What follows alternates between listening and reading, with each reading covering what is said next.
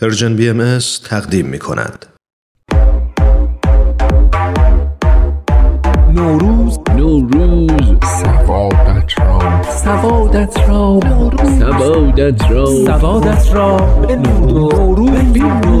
نمایان نوروز. سوادت را.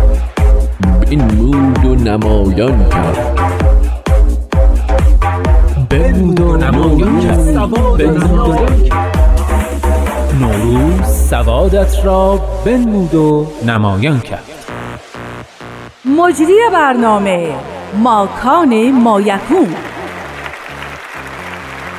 سروش دوست به گوش رسید و ندای هوش مدهوش کرد و باد فروش پرخروش می پرجوش به نوش موش رساند و موشه پرید تو سوراخ خرگوشه گفت آخ!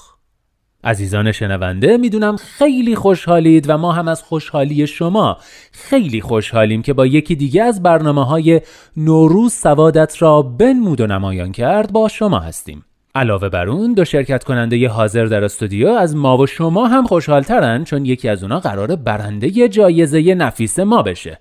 ازشون می‌خوام خودشونو معرفی کنن. فریده فرادا هستم. بسیار بسیار بسیار خوش اومدید به برنامه ما. خیلی سرفرازمون کردید که در هوایی نفس می‌کشید که ما می‌کشیم. امیدوارم اکسیژن ها اول خرج شما بشن. حتی دیوکسید شما هم قابل استفاده است. کیانا کوشا هستم. باشه. خب عرض کنم که امروز بخشی داریم که توش فقط چهار تا سوال بسیار سخت خواهیم پرسید. اما پیش از اون دو عزیز حاضر در اینجا از بین اعداد یک تا پنج یک عدد رو انتخاب می‌کنم. منم اینجا جلوی هر عدد یک جایزه یادداشت کردم. دیگه شانس دیگه ببینیم به کی چی میفته این بخش می‌تونه یاری رسان این عزیزان در پرسش های چهارگانه ای ما باشه. خب خانم کوشا اول شما. شماره یک.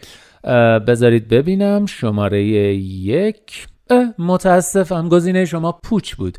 شما انتخاب بفرمایید. سرکار خانم فرادا. شماره دو. چی؟ شماره چهار؟ بله تبریک میگم. شما چهار سال از خانم کوشا جلوتر افتادید. ایشون که گفتن دو. خیر. واضحا گفتن چهار. مدارکش هم موجوده. ولی؟ با این حساب شما باید به هر چهار پرسش ما جواب بدین تا از برنده شدن خانم فرادا جلوگیری کنید. ضمنا اگه ایشون فقط به یک پرسش پاسخ بدن برنده ما خواهند بود. سال اول. بعد از مغز پیچیده ترین عضو بدن انسان کدام است؟ کبد. ام، ام، برخلاف اون چیزی که فکر می کردم خانم کوشا جواب درست رو دادن. ام، سوال دومم یه مقدار سخت هست ولی خانم فرادا نگران نباشید. هنوز فرصت دارید. خیلی ممنونم. یه مقدار استرس دارم. هول شدم. سوال دوم سوال زبان انگلیسیه. اسم یا نون سپانتینیس چیه؟ اسپارتاکوس. خیلی نزدیک شدید. اسپانتنیتی اگه گذاشتی فرید جواب بده. سوال سوم می‌پرسم و عاجزانه از فرید خانم خواهش می‌کنم دقت بیشتری کنن. نتیجه مشورت های جمع بین الملل فرکانجوال و کرسی سلطنتی بیست دومینیکن درباره تطبیق پذیری سینمایی سوخت های فسیلی در سال 1932 میلادی در جزایر هونولولو چه بود؟ تولید قیاس جدیدی از سنگ نبشته های نانومتریک در سیاست قدیمی هزار انگاشته های آثار آن مرحوم. جان؟ فرید خانم شاید باورتون نشه ولی درسته. شما دست به دعا بردار. اه، خب شما یه راهنمایی بکنی؟ شما جای من این سوال رو راهنمایی کن. اصلا ایشون مهلت میدن؟ سوال بعدی لطفاً. بله. سوال بعد. بنده دیشب حوالی ساعت هشت شب کجا بودم؟ این چه سوالیه؟ ببخشید که سوالا رو با شما هماهنگ نکردیم. خب فرید خانم شما می‌دونید ما نه من دیشب حوالی ساعت هشت کجا بودم؟ نمی‌دونم والا.